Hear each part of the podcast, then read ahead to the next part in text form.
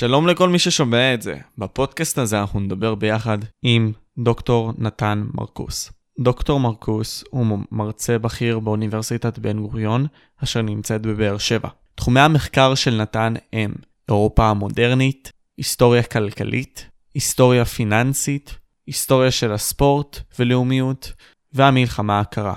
בפודקאסט זה דיברנו על נושאים כמו פילוסופיה, האם השפל הגדול יכול להתרחש במאה ה-21, הכוח בידע, ולסיום, האם עדיין אפשר ללמוד מהיסטוריה. אז זהו, זה בעיקרון חברים. תעקבו אחרי הפודקאסט בכל הרשתות החברתיות. תודה רבה שאתם צופים, ובואו נתחיל.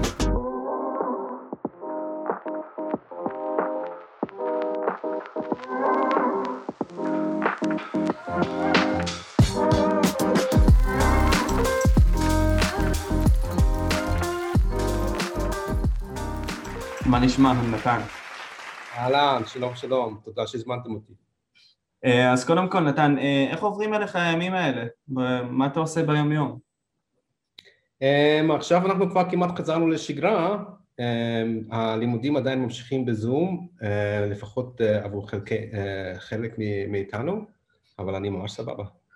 אמ, אז קודם כל, אם אנחנו חוזרים, אפשר להגיד ככה כבר פרונטלית לאט לאט, איזה עצות אתה בעצם נותן לסטודנט מסוים, דוגמה שלי, אם בדוגמה עכשיו אני נכנס לאוניברסיטת בן גוריון ואני עכשיו רוצה לבוא ולבחור, אה, לבוא ולעשות תואר בהיסטוריה, איזה דברים אתה ממליץ לסטודנט שרוצה לבוא ולקחת חלק בזה? אה, אם כבר בחרת בהיסטוריה עשית החלטה נבונה, כן? אה, בדרך כלל שואלים מה, מה ללמוד ואז אני אומר תמיד בתואר ראשון ללכת אחרי הלב כי אם לא נהנים ורק סובלים, זה לא טוב.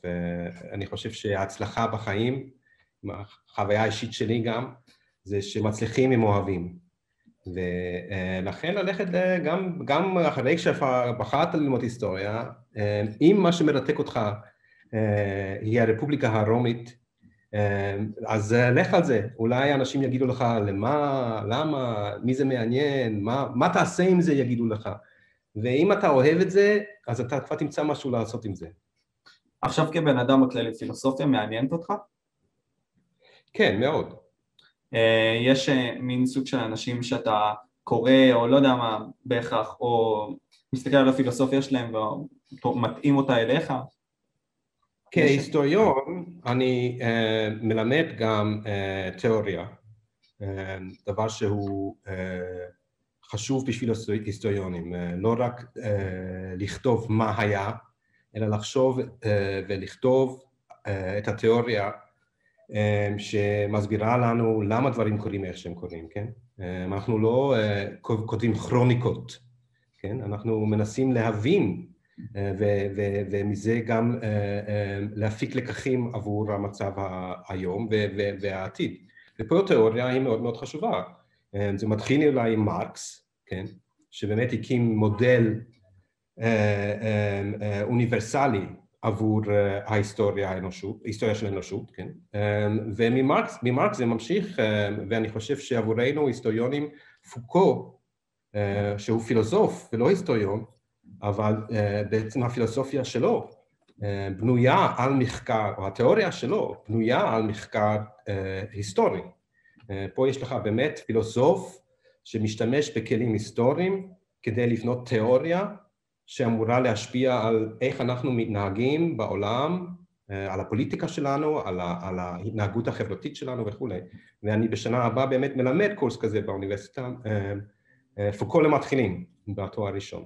כן, אנחנו נציג את מיקל פוקו, אבל בכללי, איזה היבטים הוא בא ונותן שבהכרח יכולים לבוא ולחדד את הראייה שלנו לעתיד, ממה שאתה למדת או הולך רוצה להציג או הולך להוציא? פה אני מאוד זהיר. אמ, אני חושב שהיסטוריונים, ויש כאלה גם בארץ, חלקם מאוד, חלקם מאוד מוצלחים גם, אמ, שבאים ואומרים, אני למדתי היסטוריה, לכן אני יכול להגיד לך מה יקרה בעוד 50 שנה, בדיוק ההפך.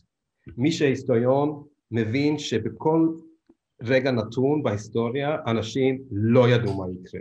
נכון. וכל האירועים הגדולים הגיעו בהפתעה. אז אם אנחנו לומדים משהו מההיסטוריה לדעתי, היא שכל האפשרויות פתוחות. אף אחד, אף אחד לא יבוא ויגיד, אי אפשר לעשות שינוי, דברים לא ישתנו אי פעם. ממש לא ככה. יש מין סוג של, מין סוג של מישהו שבא ויש לו חברת דיוויד, כאילו, אדג' פאנס, קוראים לו ריי דליו בעצם, הוא בא ואומר בעצם שאת כל הפילוסופיה שלו להשקעות הוא בא ולמד מההיסטוריה כי הכל בהכרח קרה בהיסטוריה מבחינתו מה שמאוד עזר לו לבוא ולהשקיע.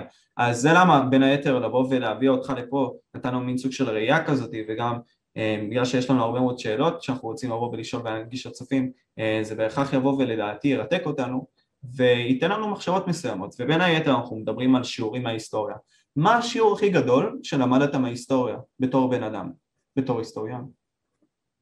אני חושב, אני מצטער אני חוזר על מה שאמרתי, כן? אני חושב באמת הלקח הגדול ביותר שלמדתי מההיסטוריה היא שעד כמה העולם הוא כאוטי, עד כמה הוא לא אה, עובד לפי כללים, אה, ודווקא אה, חברך מה-hedge fund עלול להסכים איתי, ככה הוא עושה את הכסף אני מניח, כן?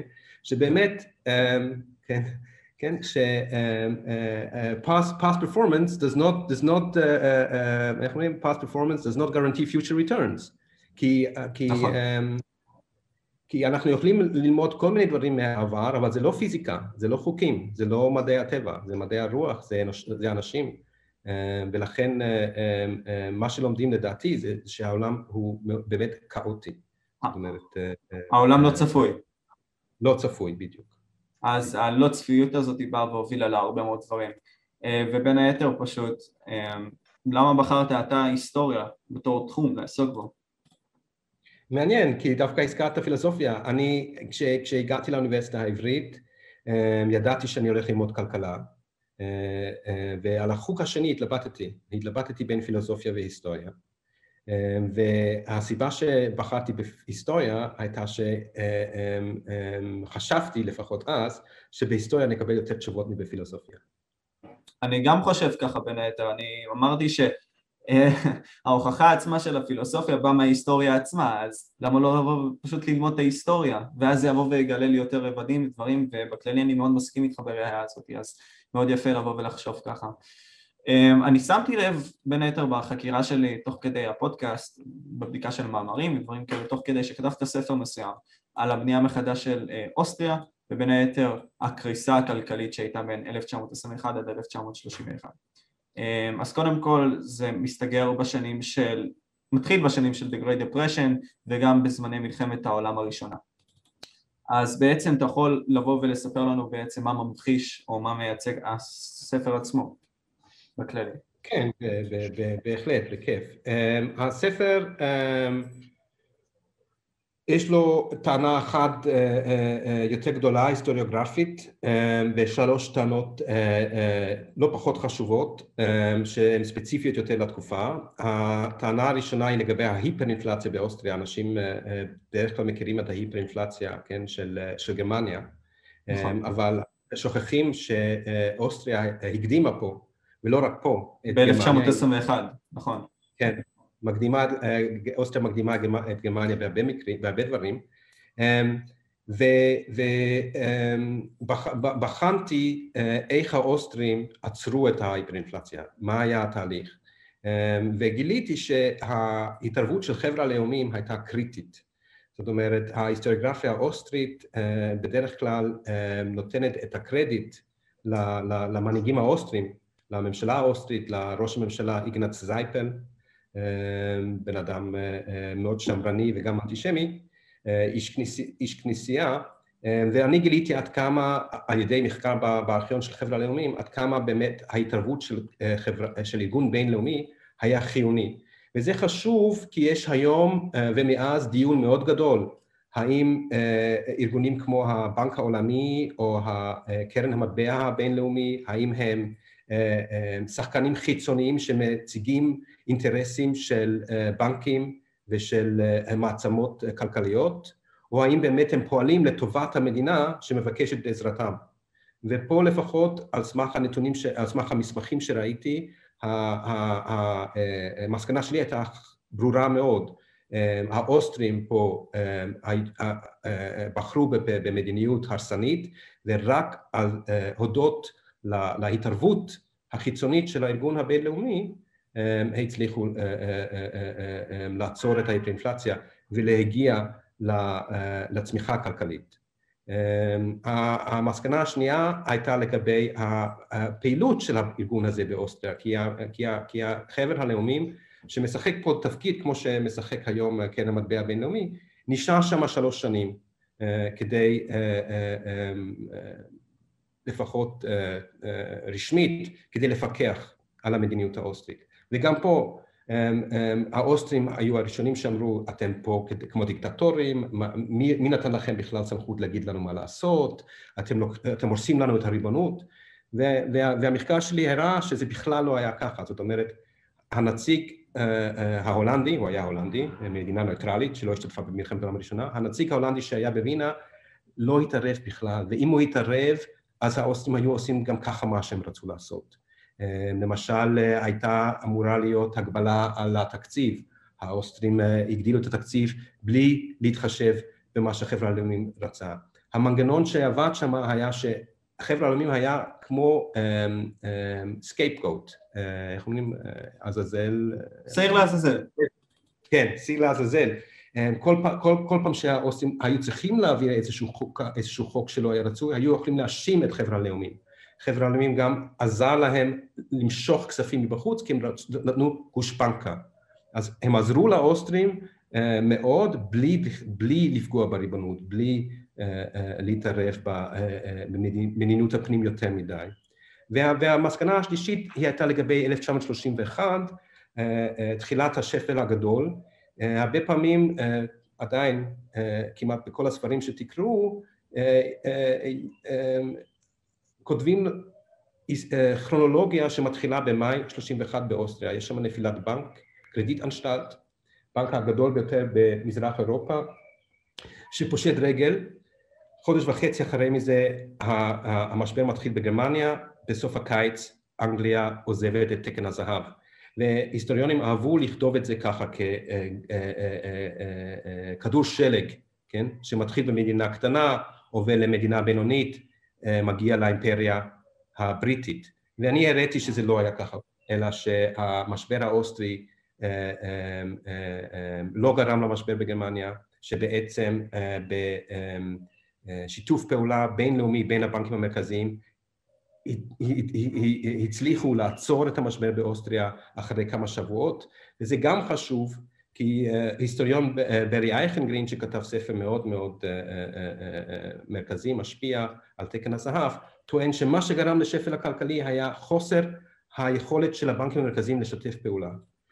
ובעצם אני, אני, אני מפנה את המבט שלנו משם חזרה לגרמניה ומראה שדווקא הבעיה מתחילה בגרמניה. להגיד שהגל שלג מתחיל בווינה זה לקחת את האחריות מהסכמי השלום, לקחת את האחריות מהסכמי ורסאי אה, ולהגיד הנה יש לנו משבר כלכלי, משבר פיננסי ואי אפשר להסביר איך הוא התחיל, מתחיל באיזשהו בנק אזוטרי באוסטריה אה, לכן אה, אין, אין למישהו אחריות כשיש משבר פיננסי, אנחנו ראינו את זה גם ב-2008, כן? משבר עולמי, שבסופו של דבר אף אחד לא לוקח עליהם אחריות. פה, פה, פה הנטייה של היסטוריונים אה, להגיד, זה מתחיל באוסטריה במאי 1931, זה דרך להגיד המשבר הגדול, תחילת השפל הגדול, באירופה לא הייתה בשליטתנו, וזה לא נכון. שלושת, שלושת הלקחים האלה ביחד מספרים לנו סיפור יותר רחב. אוסטריה אחרי 1945 המציאה לעצמה סיפור של קורבן. אה, אה, אמ, האוסטרים לא לקחו אחריות על, חלק, על החלק שלהם ברייך השלישי. קיבלו את היטלר באהדה ב-1938, ב-1945 פתאום היו קורבן, הקורבן הראשון של, ה, של, ה, אה, של התוקפנות היטלר. והם הצליחו לספר את הסיפור של זה עד, עד, עד, עד, עד בחירה של ולדמן, אה, של ולדהיים בשנות ה-80, כן, כנשיא, ואז התחילה השערורייה, אה, והאוסטרים היו צריכים להתחיל לחשוב על זה, באמת היינו קורבן, או אולי היינו משתפי פעולה. להגיד שהם היו קורבן של החברה הלאומיים ב-1920, כן, גם בהיפר-אינפלציה, גם אחר כך, ובסופו של דבר במשבר הפיננסי ב-1931, זה מחזק את הסיפור של קורבנות. אם היו קורבן ב, כבר באמצע המלחמה, אז ברור שהם היו גם קורבן ברייך השלישי. ולכן חשוב לי, או חשוב לדעתי, לתקן את הסיפור של שנות ה-20 כדי באמת לאפשר תיקון גם של, ה, של המיתוס של הקורבן ש, שהם, שהם יצרו אחרי מלחמת העולם השנייה. אז בכללי שאלה, כי אנחנו לרוב כשאנחנו שומעים את השפל הגדול, אנחנו מתרכזים רק בארצות הברית ברמת העיקרון. אה, מתרכזים בהארדינג, מתרכזים בקולידג', בהובר, אה, פחות מתרכזים באירופה. עכשיו למה לדעתך, אה, לפחות באזור הישראלי, כי אני מרגיש שהרבה מאוד ככה מסתכלים על זה, פחות שמעו על מה שקרה באירופה מבחינת השפל הגדול? כי שני סיבות לדעתי, קודם כל השפל הגדול התחיל בארצות הברית יותר מוקדם. כבר ב-1930 האמריקאים נמצאים בברוך ויש להם נפילת בנקים ומשבר פיננסי, כל, באירופה עדיין לא רואים את זה, אה, זה באמת מתחיל רק אה, אחרי המשבר של 1931, כן, מאי אוסטריה, יוני גרמניה וספטמבר הבריטים. אז זה אחד. שני, זה גם נמשך יותר זמן בארצות הברית. המדינות ש, ש, שנשארו על תקן הזהב סבלו יותר זמן. אנגליה יוצאת מתקן הזהב בסתיו 31, וחוזרת יותר מהר לצמיחה.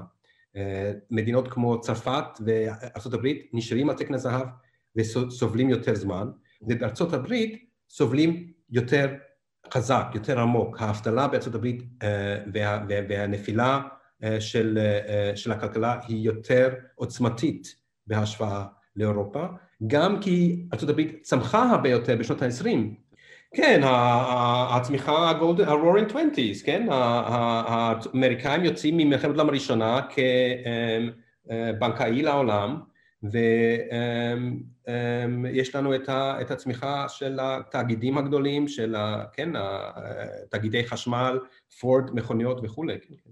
אז ברמת העיקרון אבל אם תגיד לי, אה, ארצות הברית ברמה עקיפה ממה שאני יכול להבין וגם מהסיפור שלך, בגלל שהיא הייתה שחקנית כל כך מרכזית, לפי דעתי, זה איך שאני מרכיב את זה בראש ותחדד אותי, אה, היא בעצם באה ויצרה את השפל הגדול גם ברחבי העולם, בין היתר, האם זה ככה או לא? כי אני כשאני מסתכל על זה מהצד אני ככה מבין שכן, אבל האם זה ככה בהחלט או לא? אה, פה אני מפנה לספר של ברי אייכנגרין, כי באמת פה, בעניין הזה הוא כן צודק. שמה שיצר את השפל הגדול זאת הייתה אה, מדיניות מוניטרית אה, הרסנית של הפד, של הבנק המרכזי האמריקאי, אבל לא רק, אה, גם מדיניות הרסנית של כל המדינות האחרות. אלה שנשארו על תקן הזהב היו יותר הרסניים, אבל כולם הגדילו את המכסים שלהם בשכר, ויש תמונה מאוד מאוד מרשימה שנמצא גם בספר של אייכנגרין, קוראים לזה The Spiral of Trade, כשרואים איך כל שנה ושנה השכר מצטמצם, השכר העולמי, וזה מה שגרם אה, אה, בהרבה אה, לשפל להיפשט עולמית, כי כן, היה פחות יבוא, פחות ייצוא, וככה איבדו מקומות עבודה.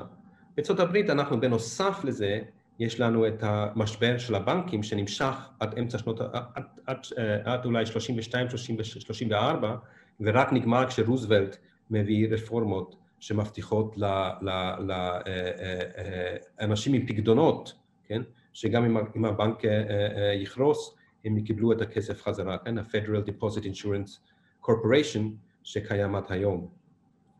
אז עם העסקה החדשה בעצם באה ונפתרה הרעיון הבעיה האמריקאית, אבל לדעתך, אני רוצה פשוט להבין, השם הגדול ביותר לדעתך, מי, מי הוא בתקופה הזאת של השפל הגדול? האם יש השם? האם זה קולקטיב שלם מסוים? מה אתה חושב? אז הש, השם הגדול הוא התקן הזהב. אוקיי, כן? התקן מי שנשאר בתקן הזהב, כן, ולא עשה פיחות, סבל יותר. אמ, במקביל לזה, אמ, לא פחות, אמ, אנשי מקצוע, אנשי שהחליטו על מדיניות של אה, אה, אה, מכסים, של, של להקטין את הייצוא, להקטין את היבוא, כן, וכשאני מקטין את היבוא אליי, זה אומר שאני מקטין לבן אדם מולי את הייצוא שלו, ואז הוא מייבא פחות ממני. ובאמת, מזה גם פחדו מאוד בשפל הגדול, במשבר של 2008, והגיעו למסקנה בינלאומית לא לעשות את זה, כן? לא להגדיל את המכסים כדי לשמור על השוק הפנימי, כי בסופו של דבר, כשכולם עושים את זה, זה, זה פוגע בכולם. אז אוקיי, אה, מה, מה רצית להוסיף? הכלכלה שלנו אז וגם היום אה, היא מאוד מאוד בינלאומית. כן? נכון, בין היתר. ואני לא מכיר את המספרים המדויקים, אבל זה מעניין מאוד לראות כמה אה, אנשים פה, עבודה, אצל כמה, מה האחוז של אנשים בארץ שהעסקים שלהם תלויים בזה שהם יכולים או לייבא או לייצא. הבנתי עכשיו שאלה בכללי, האם יכול להיות שפל גדול במאה ה-21 לדעתך? כן. עכשיו, פחות בגלל תקן הזהב, כי אנחנו כולנו כבר לא uh, בתוך ה... קריפטו וכאלה כבר. לא, זה לא העניין, זה לא העניין. לא העניין שאנחנו... לא, העניין הוא שאנחנו uh, uh, לא בעולם שהוא דפלציוני, המחירים שלנו לא יורדים, הם עולים, והבנקים המרכזיים הבינו שזה חשוב כל הזמן עכשיו מזרימים כסף לשווקים כדי למנוע דפלציה, למנוע ירידה מחירים, כי זה מאוד חרסני. למה שנקנה אותו היום אם בעוד חודשיים הוא יהיה 10% אה, אה, יותר זול?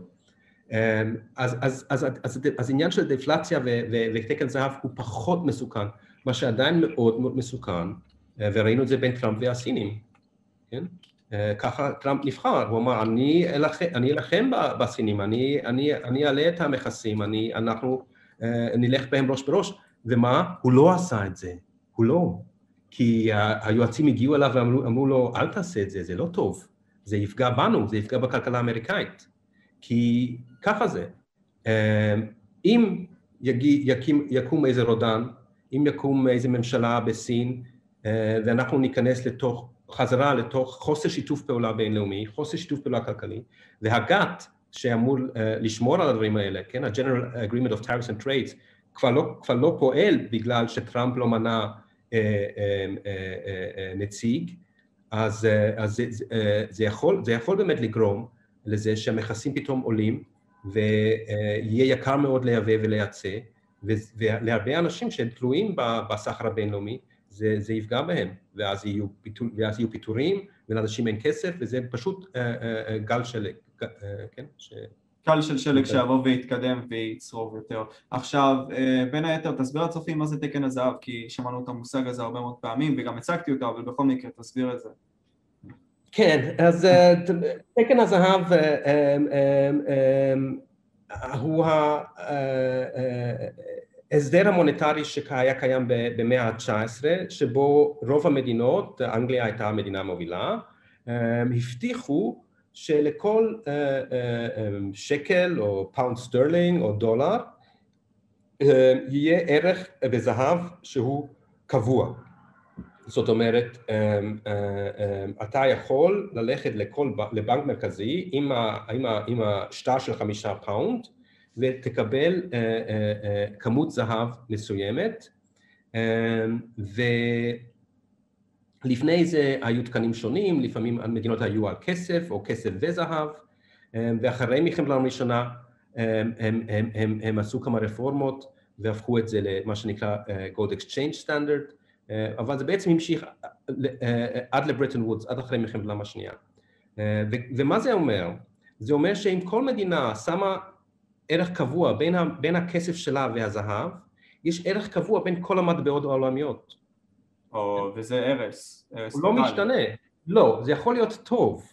זה יכול להיות טוב? להיות, למה זה יכול להיות טוב? כי אם אני מייבא ומייצא, אז אני יודע שקניתי ב-100 אלף דולר סחורה בארצות הברית, ובשלושה חודשים כשאני משלם את החשבונית שלי, הערך בשקלים יהיה אותו ערך. אין לי בעיה, לא יכול להיות שבעוד שלושה חודשים פתאום השקל נפל, ויהיה לי קשה מאוד לשלם את החשבונית שלי. נכון? היום אנחנו לא נמצאים בעולם כזה, היום יכול להיות שתוך שלושה חודשים יש לנו פה משבר פוליטי והשקל השקל נופל, קורס, ואז אני מוכר את מה שהבאתי, מוכר את המכוניות שלי שהבאתי, אבל עם השקלים שאני מקבל אני בקושי יכול לשלם את ה... לקנות את הדולרים שאני צריך לשלם ליצרן בארצות הברית. אז בתיאוריה לפחות, וגם בפרקטיקה, כשאנחנו נמצאים בתקן הזהב, או מה שנקרא שער חליפין קבוע, כן, מול כל המדינות האחרות, זה מעודד סחר, וסחר זה מעודד צמיחה כלכלית. הבנתי אותך, נכון, אתה צודק. עכשיו אנחנו נמצאים כבר, כן. לא, לא, תמשיך, תמשיך, חשבתי את ה... היום אנחנו נמצאים בשער חליפין שהוא נייד, זאת אומרת הוא עולה ויורד, אבל הבנקים המרכזיים אה, דואגים לזה שהוא לא, אה, שיהיה, שיהיה יחסית קבוע, ולכן המייבא לוקח סיכון קטן, הוא יכול גם לקנות ביטוח, הוא יכול לעשות forward contract עם הבנק שלו, הוא יכול לקנות ביטוח על זה, אבל אתה מסתכל על מדינות אחרות כמו טורקיה למשל, שכבר חודשים, כן, המטבע שלהם עובר פיחות, כן, וזה בעיה בשביל כל מישהו מייבא. עכשיו, מה הייתה הבעיה של כל הסיפור הזה בתקן הזהב? וזה קצת יותר מסובך, לכן אני לא חושב שאני אצליח להסביר את זה בלי לוח, אבל מה שבעצם קורה, שכמות הכסף בשוק הוא מוגבל, כי יש רק סכום מסוים של זהב אצל כל הבנקים, והם צריכים לשמור על איזשהו יחס קבוע, כי פתאום כולם יבואו לקחת את הכסף, רוצים זהב, אז צריך, אי אפשר להדפיס יותר מדי כסף, כן? אחרת אנשים פתאום יבואו לקנות את הזהב. זה אומר שכמות הכסף היא מוגבלת. עכשיו, כמות הכסף מוגבלת, אבל השוק צומח, מה זה אומר? מה קורה עם המחירים? יש יותר ויותר סחורה, כסף, כמות הכסף לא גדלה באותה, באותה, באותה מהירות, המחירים יורדים, מה שנקרא דפלציה. לתקן הזהב הייתה נטייה ליצור, לייצר דפלציה, ודפלציה היא לא טובה לכלכלה. אני אשאל שאלה עכשיו. אה, נכון? כן, רציתי לשאול אותך, אם אתה חושב שביחס לכל מה שקרה עכשיו וכל זה, וגם בכללי, במאה... האם אתה חושב שתהיה עוד מלחמה קרה בין מדינות לאו דווקא ברית המועצות, שזה היום יהיה רוסיה וכל השטח שם, וארצות הברית? זו שאלה טובה. אז כמו שאני אמרתי מקודם, כן? Who knows? מאוד יכול להיות, הכל יכול להיות, העולם קלוטי, קלוטי, הוא בלתי צפוי. אם זה קרה פעם, זה יכול לקרות שוב, זה כן. אמ, יש הבדל אחד, מצד אחד הייתי אומר כן אפשרי, מכיוון שהמלחמה הקרה לא בהכרח התחילה אה, במלחמת העולם השנייה, אחרי מלחמת העולם השנייה, כן? המאבק בין מערב אירופה ורוסיה הוא הרבה יותר ישן, כן? אה, נפוליאון לא, לא סתם פולש לרוסיה ב-1812. מצד שני, המלחמה הקרה הייתה, הרבה מזה הייתה מלחמה אידיאולוגית. בלי המאבק האידיאולוגי בין הקומוניזם לקפיטליזם, אה, המאבק היה נראה אחרת. כן? אה, גם באירופה וגם בעולם השלישי, שבו המלחמה הקרה לא הייתה קרה בכלל, אלא מאוד מאוד חמה. וייטנאם, קוריאה, אה, אה, ואת הבית האידיאולוגי הוא נעלם קצת. זאת אומרת, אה, כרגע אני לא רואה את זה כי חסר לנו הבית האידיאולוגי. אם יקום, כמו, כן, איזה רודן, איזו אידיאולוגיה חדשה שעומדת בניגוד, פשיזם, או משהו שאנחנו לא יודעים שהוא יקום, פשוט לא, לא מכירים אותו עדיין, שיקום ויגיד, אנחנו אידיאולוגית עומדים נגד הערכים של דמוקרטיה, ליברליזם, שוויון וסחר חופשי, אז כן, בהחלט. אז אתה אומר, עכשיו לדעתך, בזמנים האלה המלחמה הקרה עדיין ממשיכה? אני מבין שהיא נעצרה בסוף שנות ה-80 עם אה, גרבצ'וב וכמובן עם רייגן, אבל בכללי, האם היא עדיין ממשיכה, לדעתך? אז, אז מצד אחד כן, מצד אחד לא. מצד, מהצד אידיאולוגי לא. רוסיה היום היא מדינה קפיטליסטית, היא לא, לא, לא מאמינה אידיאולוגית במרקסיזם, אפילו סין היא היום מדינה קפיטליסטית, גם אם היא קוראת לעצמה קומוניסטית. נכון. לכן האמריקאים אמ, לא מפחדים מהתפשטות אה, האידיאולוגית של, של פוטין או של הסינים, כי אפשר לעשות איתם עסקים, וזה כל מה שמעניין את ארה"ב בעיקרון. אז, אידיאולוג, אז מההיבט האידיאולוגי לא. מההיבט הזה ש, אמ, ש, שארצות הברית ו, ו, ו, ומערב אירופה, כן, אמ, אמ, מנסים לשמור על ההגמוניה שלהם מול רוסיה מהמאה ה-19 ועכשיו גם, ואז גם מול העות'מאנים, והיום יותר מול נגיד סין, מההיבט הזה כן, ואנחנו כבר נמצאים בזה, אנחנו רואים בזה. אנחנו במלחמה קרה מול הרוסים בטוח, כן? וגם מול הסינים. אנחנו פחות, הישראלים, אנחנו מנסים לשחק בשני, בשני, לרקוד בשתי החתונות. די רוזן וקט, כן. אבל אמריקאים בהחלט, בהחלט, ומלחמה חמה ב- בים הסיני, ב-South China Sea, כן, היא, היא עומדת לקרות מתישהו, כן, מול טייוואן, מול ההתפשטות הסינית לכיוון הפיליפינים והיפנים, זה תרחיש שהאמריקאים מתכוננים לו כבר 15-20 שנה, וזה, ואני מקווה שזה לא יקרה, כן? אבל אין סיבה לחשוב שזה לא, לא דבר שעומד לקרות מתישהו. אני בכללי חושב ש... שבמאה, שבמאה הקרובה תהיה איזושהי מלחמת עולם סוג של מכזה או אחר. כי כבר אפשר לראות מה שקורה בהאג היום, את התנועות שיש, וכנראה תהיה עוד מלחמה שאיראן תהיה אולי אה, קשורה אליה, אולי רוסיה, אבל לדעתי זה מה שיהיה. אה, אני באמת, כהיסטוריון אני מסתכל אחורה, אני פחות מתעסק בעתיד, אבל אה, באמת אנשי מדעי המדינה באמת אה, אה, תמיד אה, אה, מכוונים את העיניים שלנו לכיוון ה-South China, China Sea, המאבק אה, של סין עם טייוואן, הונג קונג ראינו, הונג קונג, עכשיו זה בעצם אה, מבחן כמה המערב מוכן לעמוד מול הסינים כדי להגן על חופש הביטוי ועל, ועל, ועל החירות, כן, של ההונג קונגים. כרגע המערב מראה לסינים בעצם שהם יכולים לעשות מה שהם רוצים. נכון. טייוואן זה יהיה סיפור אחר. האמריקאים הבטיחו להגן על טייוואן, אם הם לא יעשו את זה, הם מאבדים מוניטין, ואז תאילנד, יפן, הפיליפינים, בני ברית אחרים באזור יתחילו לפחד. אם הם כן ישמרו על טייוואן, אז יש לנו מלחמה בין סין וארצות הברית. עכשיו עוד דבר, מה, מה, מה, אז מה, מה, מה בעצם צריך להיות השיקול של, של ארצות הברית, כן? ואנחנו ראינו את זה במלחמת העולם הראשונה, גרמניה מול אנגליה? מה צריך להיות השיקול האמריקאי? כמה אפשר לחכות? אם זה כל כך ברור שזה יקרה, אז עדיף שזה יקרה מוקדם, כל עוד שהאמריקאים יודעים שהם יכולים לנצח את הסינים. כמה, אם, אם נותנים את זה ליותר ויותר זמן ללכת, אז הסינים כבר עכשיו בונים aircraft carriers, כן? עוד, עוד 15 שנה יהיו להם עוד יותר, והכלכלה הסינית תהיה עוד יותר חזקה. הרי בסופו של דבר גם מלחמת הראשונה וגם מלחמת השנייה, מה, מה שניצח אותה היה, היה, היה הכוח הכלכלי, כן? ובמלחמת העולם השנייה מיליונים של חיילים רוסים. לא, לא, לא, לא נשתנה. בין היתר, בין היתר. כן? אבל, אבל מי שהחזיק את רוסיה היו, היו, היה, היו הספינות של הבריטים והאמריקאים שהגיעו לארכנגלסק ולמורמנסק והביאו את כל האספקה. בלי האספקה הם לא היו מנצחים. אז, אז, אז, אז, אז, אז זה, פה, פה לפי דעתי, וזה לא קונספירטיבי, כן, אני מניח שמדברים על זה גם בפנטגון וגם בבית הלבן, כן,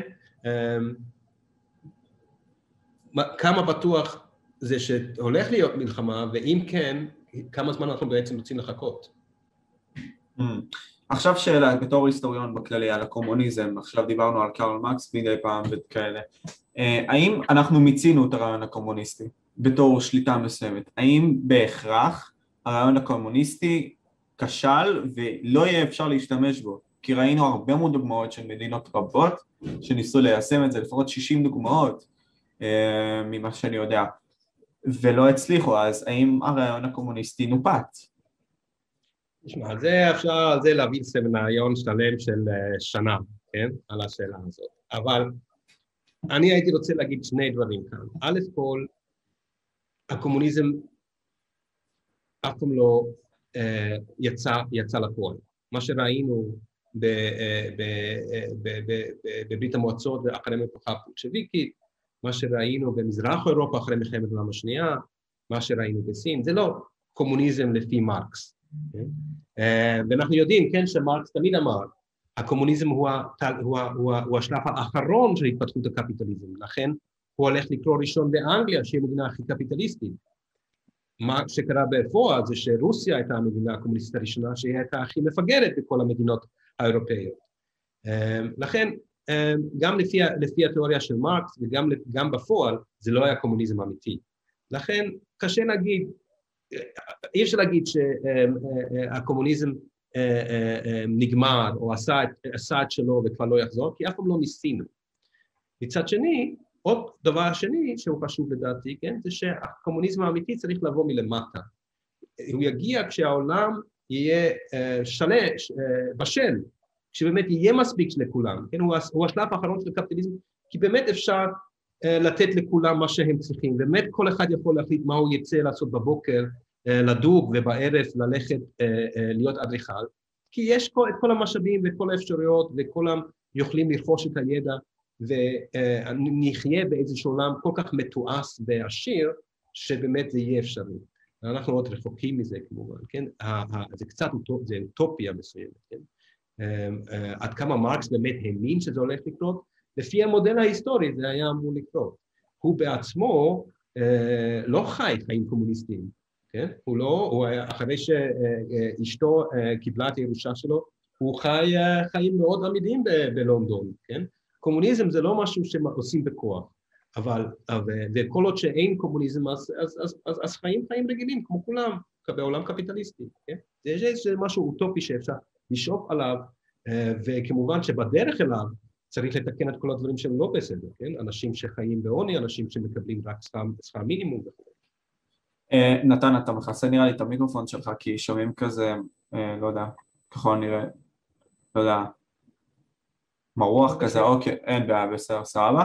אה, אני אבוא ואגיד דבר כזה שקודם כל מעניין, גישה מאוד מעניינת, אתה אומר שהקומוניזם בעצם לא יצא לפועל, אה, לכאורה, כי ראינו הרבה מאוד מדינות שבאו ואימצו אותו, אבל לא אמרת, ממה שאני מבין, אמרת שזה לא היה במאת האחוזים, זה לא קומוניזם אמיתי, קומוניזם לפי שיטת קרל מקס, בבסיס שלו, מהידיעה, אז זה מאוד מעניין.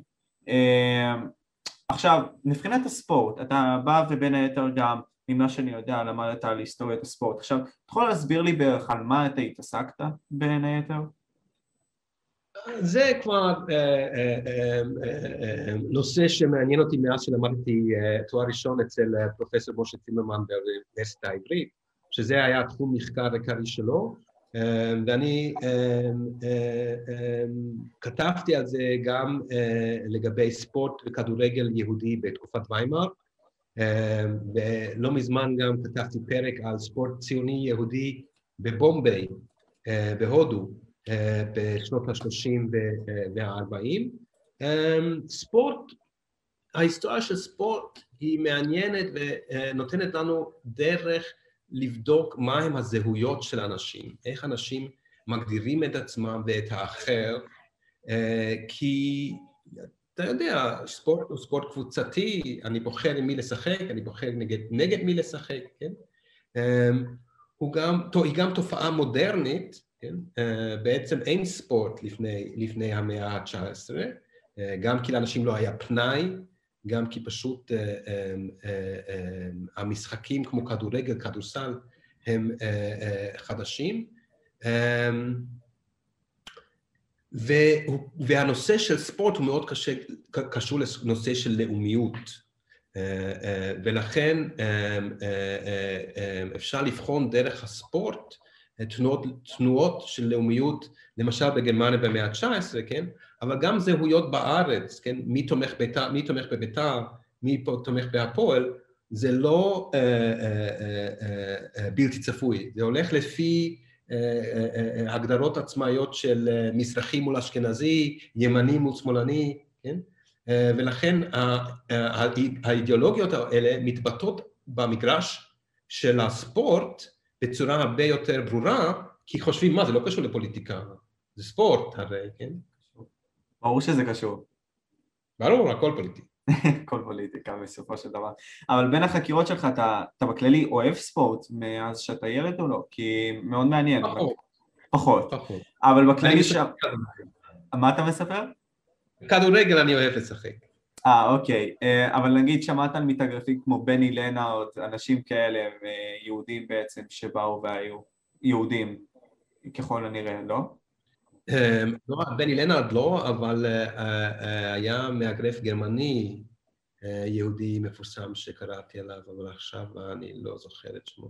לא, הכל טוב, אנחנו פשוט סתם מתעניינים, כי בני לנארד היה בין האנשים הכי טובים בהיסטוריה במשקל ה lightweight, סתם בשביל הקטע, אבל אם אנחנו מדברים על כדורגל בין היתר, אה, ספר לנו בקטנה גם מאיפה בא הכדורגל, כי יש הרבה מאוד אה, דיבורים מסוימים, אה אתה פחות יודע,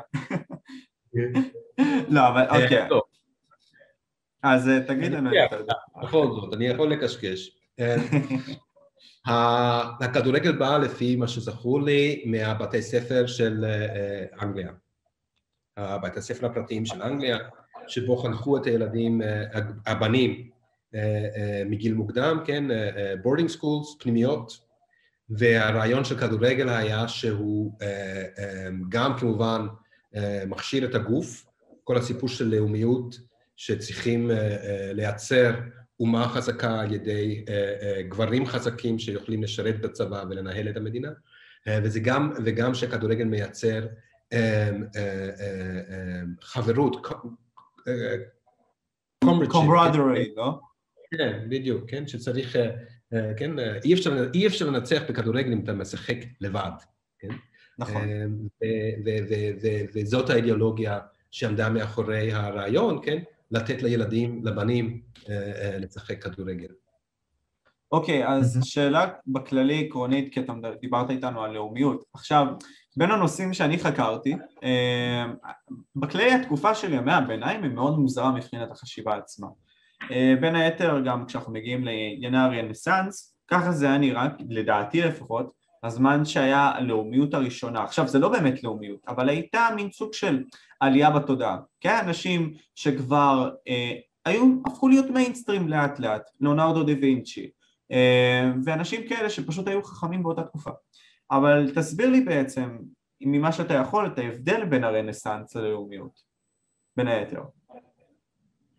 אני לא כל כך הבנתי מה אתה רואה אצל לנארד דה וינצ'י, שדומה ללאומיות או לאומה. כי או... הלאומיות עצמה, כאילו, ממה שאני מסתכל ככה, בתנועת הרנסאנס בעצם זה היה מין סוג של הצגה של מוחות אה, מאוד אה, אינטלקטואליים שבאו והציגו את האור שלהם לעולם. עכשיו, אני יכול לבוא ולדמות את זה גם לענייני הלאומיות, עם ג'ון לוק וענייני ה... אה, אני יודע שזה טיפה שונה, אבל ההצהרות של הצגה של מה אתה, הצגה של מי אתה ודברים כאלה, החופש ההצגתי של אדם כאדם. עכשיו זה מאוד שונה, אני כן מסכים, אבל בכללי תסביר לי על הלאומיות עצמה.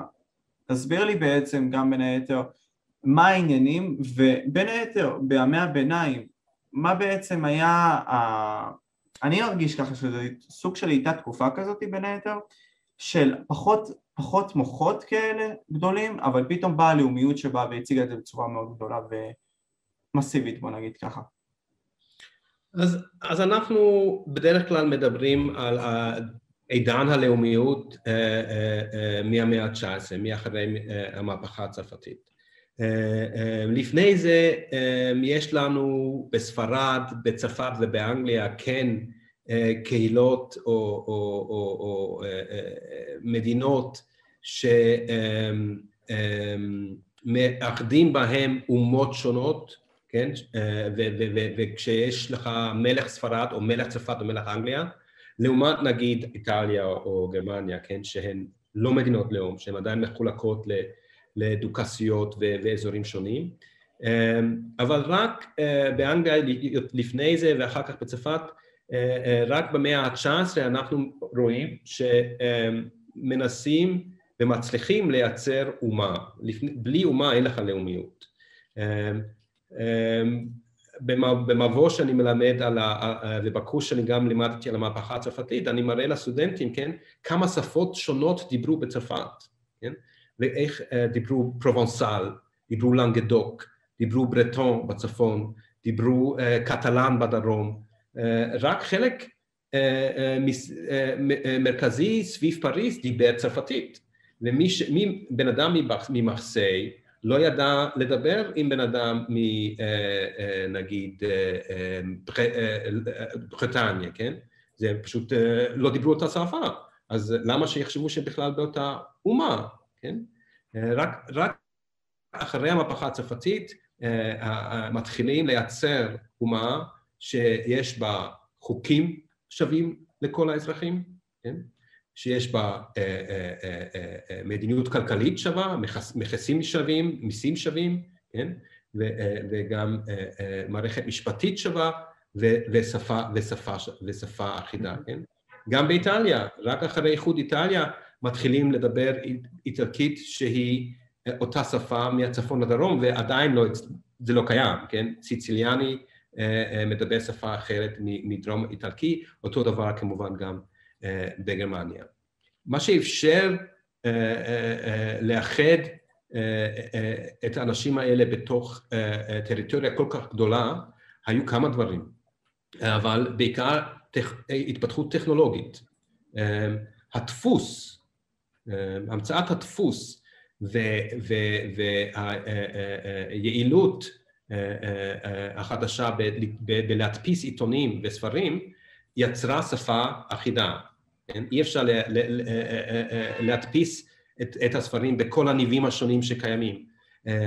וברגע הזה אתה מייצר שפה אחידה, ומה שבנדיקט אנדרסון קורא גם Imagine Community, קהילה מדומיינת. כשאני במרסיי מתחיל לקרוא אותו עיתון כמו צרפתי בבורדו או בפריס, כל בוקר אנחנו קוראים אותם חדשות, אז אני מתחיל להבין שהוא ואני, יש לנו משהו במשותף. לפחות זה מה שהממשלה רוצה שאני אחשוב. כן? הממשלה שרוצה לייצר מדינה, מדינת לאום, כי זה מה שייתן לה את הכוח הצבאי שהיא צריכה כדי להרחיב את הכוח שלה, כן? היא רוצה שאני ארגיש uh, שייכות לאנשים אחרים שאף פעם לא ראיתי בחיים. Uh, מה, ש, מה, ש, מה, ש, מה שמאפשר את זה בין היתר זה ה, uh, uh, uh, uh, הדפוס, כן? שמייצר שפה אחידה, וכמובן המדיניות של, של המשטר בפריז, בברלין או בלונדון, ש, ש, שמחזק את הלאומיות הזאת, כן? כי, זה, כי היא משרתת אותו. זה, זה דווקא די, די מצחיק, כי אנחנו בדיוק היה לנו את הנושא הזה לבגרות, אז זה בדיוק כל ה, רוב הגורמים, מה שאמרת. כן, אז... אה? טלגרף, רכבת, כן? דברים אחרים גם, שקיטרו את המרחק, כן? אה, אה, במאה ה-16 בן אדם שגדל בכפר בדרום צרפת התרחק מהכפר שלו בחיים אולי 50 קילומטר, 100 קילומטר היה כבר רחוק, כן? אבל אה, במאה ה-19 בלונד, באנגליה אנחנו כבר רואים שאנשים מגיעים מרחוק ללונדון כמה פעמים בחיים שלהם, כי עכשיו יש רכבות. גם אפשר לדבר על הנאורות ועל תנועת הרומנטיקה וה... וההשכלה, אה, אתה מנסה פה להשוויץ עם הידע הססגוני פה. אבל שאלה לג... אמיתית לגבי כל הקטע הזה של עידן הנאורות, בוא נגיד ככה, ובעצם הלאומיות עצמה. מאוד מעניין אותי מהסיבה הפשוטה שגם עכשיו יש לזה הרבה מאוד השלכות על העתיד. היה פרצה גדולה מאוד של ידע. לפתע אנשים יש להם מחשבה שהיא מאוד חכמה לפתע. הרבה מאוד אנשים נעשו אינטלקטואלים, אה, באו ולמדו במסגרות מסוימות, ובעצם אפשר להגיד נכנסו למסגרת מסוימת שהיא מין סוג של שיטה שנכנסה לחיי היום-יום שלנו, בין אם זה הבית ספר אה, ברמה הגדולה ביותר, אה, ובין אם זה בכללי, שיטות התנדבויות כאלה ואחרות. עכשיו, שאלה אמיתית שלי כזאתי, אם יש לנו עכשיו את כל הנגישות מבחינת הידע של הרבה מאוד אנשים, מה, מלפני 2,500 שנה, 3,000 שנה, עד היום, למה אנחנו כחברה, אני מרגיש ככה, לא מספיק אינטלקטואלים ברמה הגבוהה ביותר. אנחנו הרי עם כל כך הרבה אפשרים בעידן הטכנולוגי עכשיו, ויש לנו כל כך הרבה אפשרויות, איך אנחנו לא עשינו פרצות, כמו שנגיד סתם, היו בפרצות הלאומיות, היו בפרצות של התקופות של אה, מרקוס אוריליוס והפילוסופים הגדולים באותה תקופה, פלייטו, סוקרטיס, אני משווה הרבה מאוד עכשיו, אבל אה, למה, האם אתה חושב ככה בכלל? אם אתה חושב בעצם שאנחנו בתור בני אדם אה, לא התקדמנו מספיק, או התקדמנו מספיק, אנחנו מותאמים מספיק לתקופה שלנו מבחינת הידע. אה, אפשר להסתכל על זה מכמה היבטים. אה, אומרים שלייבניץ היה הבן אדם האחרון שידע הכל, כן? אה, אחת הבעיות שלנו שכל כך התקדם, התקדמנו בידע, שהיום כולנו שרוצים להגדי, לקדם את הידע, יכולים רק להתרכז על, על פריט קטן, כן? יש, אין כבר uh, את הרנסאנס מן, איש הרנסאנס, כן? שקרא את כל מה שהיה לקרוא וידע את כל מה שהיה לדעת, ואז היה יכול לבנות על זה. זה כבר בלתי אפשרי, זה כבר לא יקרה. אה, זה, זה, זה אה, אה, נשמע מצד אחד אולי מכשול, מצד שני זאת התוצאה של ההצלחה הגדולה שיש לנו כל כך הרבה ידע. מצד, דבר שני שאני רוצה להגיד זה שבהחלט התקדמנו מאוד, זאת אומרת אנחנו בר מזל, אנחנו חיים בעולם שלנו כל כך, רמת החיים שלנו גבוה יותר מאי פעם. תועלת החיים שלנו גבוהה מאי פעם, היכולות שלנו להשיג מידע, ללמוד אה, יותר גבוה מאי פעם, החופש שלנו, חופש הפוליטי הרבה יותר גדול מאי פעם, אה, אז אה, אנחנו לא, לא, לא עצרנו, אנחנו התקדמנו. דבר השלישי אולי ש, ש, שצריך להגיד פה זה שצריך להיזהר. תקופת הנאורות עדיין תקופה שבה אנשים מאמינים, הוגי הנאורות מאמינים, שיש משהו כזה כמו קידום. אנחנו עוזבים את ימי הביניים ועוברים לאיזשהו אה, אה, מסע לקראת אוטופיה, כן? ש, שבה העולם יהיה יותר ויותר טוב. השואה וההרס של מלחמת העולם הראשונה והשנייה הוכיחו לנו שזה לא ככה, שהמדינות הכי מתורבתות כן? אה, גרמניה, אה, אה, אוסטרו-הונגריה, כן? למרות המסורת הנאורה שלה, כן? קאנט בסופו של דבר היה בן אדם פרוסי שאף פעם לא עזב את קניגסברג, למרות המסורת הזאת, הם דווקא אלה שבעולם הכי מודרני, בטכניקות הכי מודרניות, עם הידע הכי מודרני, כן, עשו את הפשע הכי נורא באנושות אי פעם. אז אנחנו צריכים להיזהר מלחשוב שכל עוד שאנחנו אה, אה, ממשיכים על ציר הזמן וצוברים יותר ויותר ידע, אה, דברים יהיו יותר טובים. זה בהכרח לא מובטח. הטייק שלי עם, עם, על השאלה שמשה שאל, זה יכול להיות, יש גם אלמנט של פחד מסוים לגלות דברים. נניח קרוב ל-95% מהים, אנחנו לא יודעים מה יש שם בקרקעית האוקיינוס.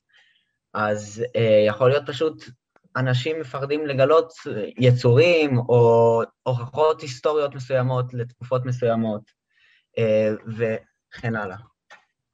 תשמע, מה, איך, איך, איך כאן תגדיר את הנאורות? העז לדעת. זה בהחלט אה, לפעמים דורש קצת אה, אומץ, בדיוק, כן, אומץ. אז נתן, עכשיו בכללי גם שאלה ש... די אני יכול להגיד מעניינת בגדר הכללי מאוד שלי. עכשיו אתה בתור בן אדם, אוקיי?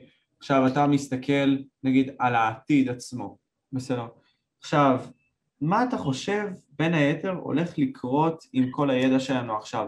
האם אנחנו יכולים להשתמש בידע שלנו לטובת שיפור ההיסטוריה? או שאתה עדיין חושב ועומד בעמדתך שההיסטוריה היא כאוטית מדי בשביל שאנחנו נבוא וננחש את מה שהולך להיות, או לפחות לא לנחש, אלא ללמוד מהדברים שהיו בהיסטוריה, בשביל עתיד יותר טוב. לא, לא, אפשר בהחלט ללמוד מההיסטוריה, אה, כן? אנחנו לומדים מההיסטוריה, למשל, שיש יחסי כוחות בין שולטים ונשלטים, כן? אה, בין בעלי אמצעים אה, ואלה שאין להם,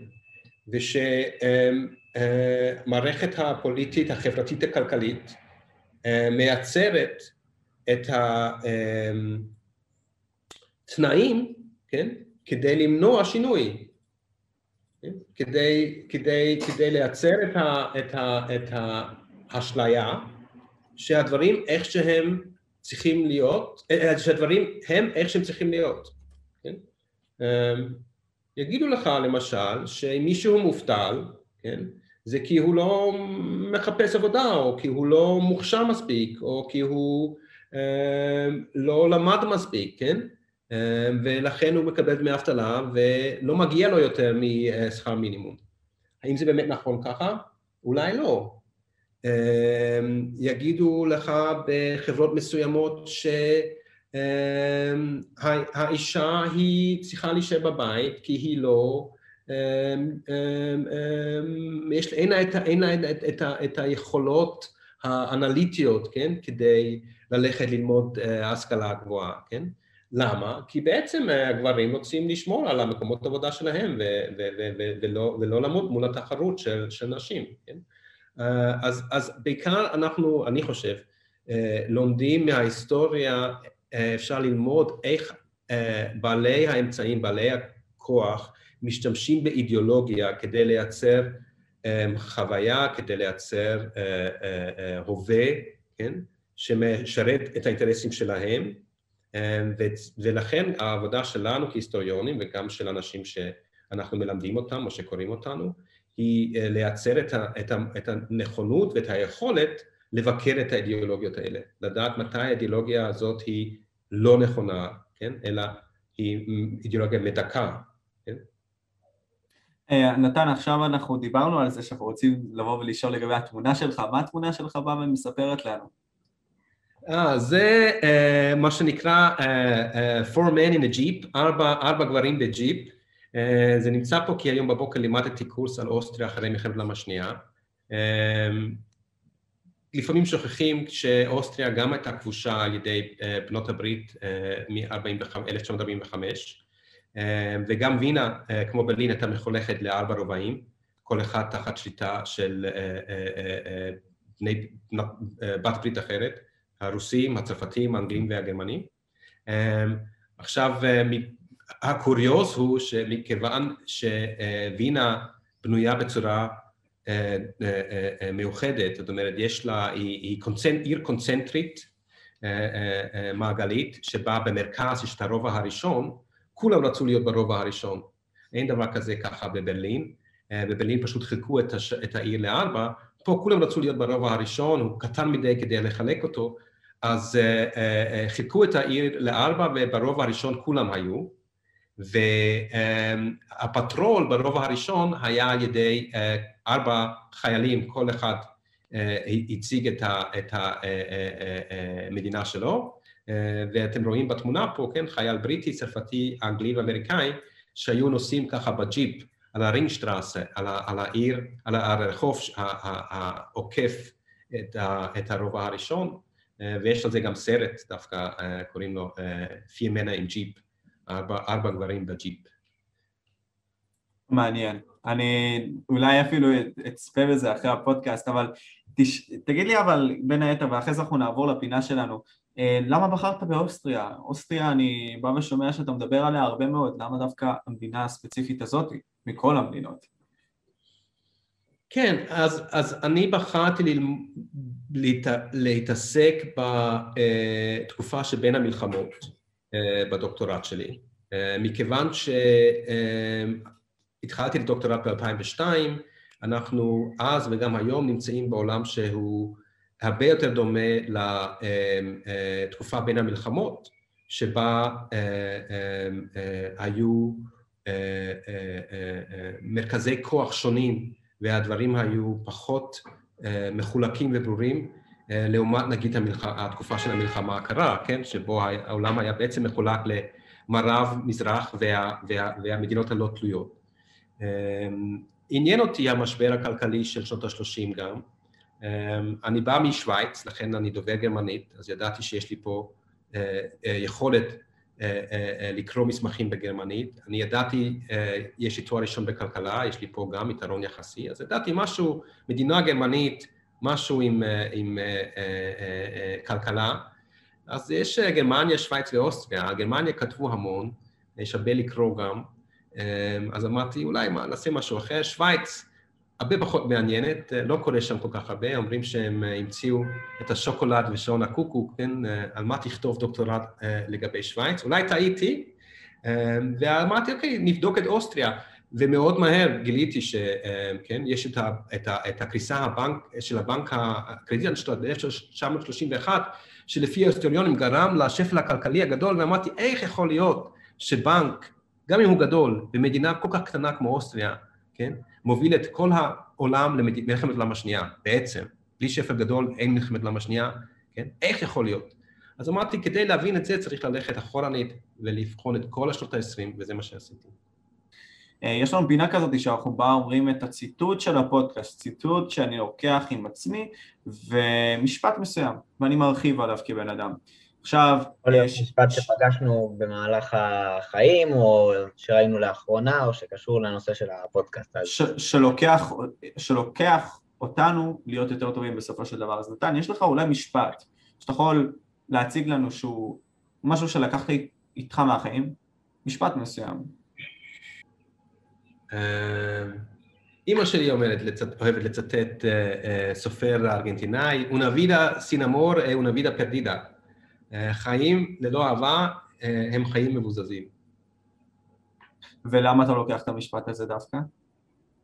כי אני חושב שלמרות שאנחנו עוסקים בהיסטוריה ואנחנו עוסקים בשאלות של פוליטיקה, אם אנחנו לא עושים את זה עם תשוקה, ואם אנחנו לא משאירים גם מקום בחיים שלנו בשביל אהבה בין, בין, בינינו ואנשים אחרים, אז אנחנו uh, מאבדים פה את הפוקוס ובעצם מאבדים את החיים.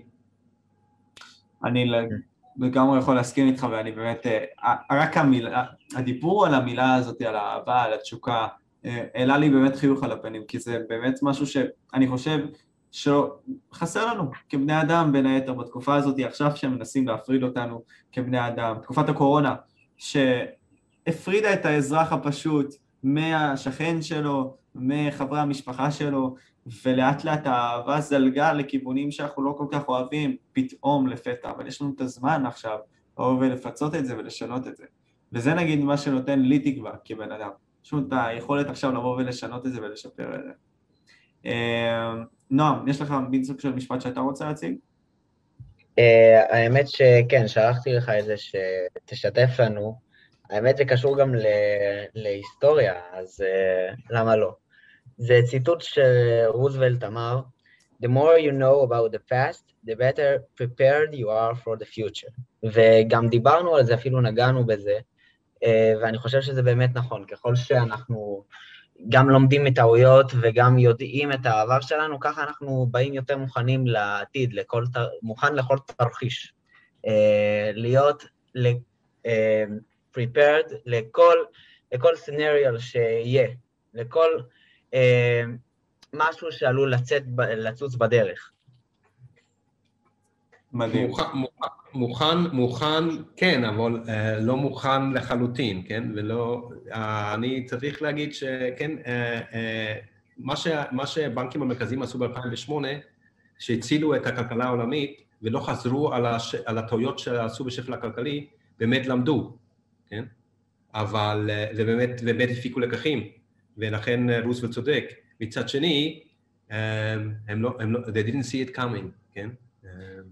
אז ככה גם אני אקח משפט שאני, לא יודע, אני מאוד אוהב את אברהם לינקולן, כי אני חושב שלבן אדם עצמו יש מין סוג של ייצוגיות ממה שאני ראיתי וקראתי עליו, שאין לה הרבה מאוד אנשים. הוא בא ורוב הקדנציה שלו בא ונלחם על משהו שלו, ולאחר מכן בא ונלחם בגלל מה שהוא היה. אמ, אז בכללי אני אבוא ואגיד שיש משפט מסוים אה, שהוא בא ואומר whatever you are be a good one אז למה, למה אני לוקח את המשפט הזה? יש לי מין סוג של חפיסה כזאת של מילים מסוימים שאני שם לעצמי בשולחן כל הזמן אה, לא רואים, לא רואים עכשיו אבל יש אה, אצלי משפט כזה של what you are is what you attract מה שאתה זה מה שאתה מביא אליך. אז אני חושב אישית שכשאתה בא ונותן מעצמך השקעה מסוימת, אתה מפוקס רק לדבר אחד, אתה נעשה הכי טוב בו, אתה תקבל את מה ששלך. אם אתה עובד כל כך קשה בשביל לבוא ולהיות הבן אדם ואתה מאמין שאתה הולך להיות הבן אדם בתחום מסוים ואתה באמת דואר לזה, אז אני חושב שאתה תצליח. עכשיו, אני לא, אין, אין לאף אחד את הסוד להצלחה. אין תשובה חד משמעית לסוד ההצלחה, כל אחד מגדיר את איך שהוא, אבל בימים האלה הדברים היחידים שאתה יכול להיות בהם באמת מוצלח זה כשאתה בא ודובק לדבר אחד. כמו נתן בדוגמה, אתה דבקת בדבר אחד ואתה טוב בו, ואנשים יכולים לבוא ולפנות אליך כי תופסים ממך טוב מאוד בתחום שלך, וזה מה שאני לוקח על עצמי. אז בדוגמה אם אנחנו ניקח את זה לפודקאסט, אנחנו רוצים להתמקם בתור להיות האנשים האלה שיביאו אנשים מכל הקצוות השונים בשביל לרכז אותם במקום אחד ובאמת לעשות קולקטיב מסוים לגבי מספר נושאים. שנעשיר את הידע כמה שיותר, שנהיה יותר חכמים כבני אדם, ושבסופו של דבר אנחנו לא נשאר בלתי מושכלים, וגם אם כן, זה מקום בשבילנו לבוא ולמצוא את הפרצה הזאת של החוכמה שאנחנו כה צריכים. אז בכללי אני יכול להגיד תודה רבה לך נתן, כי באמת היית מדהים, ואנחנו ממש היינו מרוצים בזמן הפודקאסט על הידע המסוים הזה שנתת בתחום. אה, בכללי נתן, האם אה, יש דברים שאתה רוצה להגיד? כמינים אחרונות כאלה ואחרות? משה נועם, אתם מדהימים. תודה רבה. ותודה שהזמנתם אותי, אני נורא נהניתי לשוחח איתכם על הדברים האלה, ואני אשמח לחזור גם.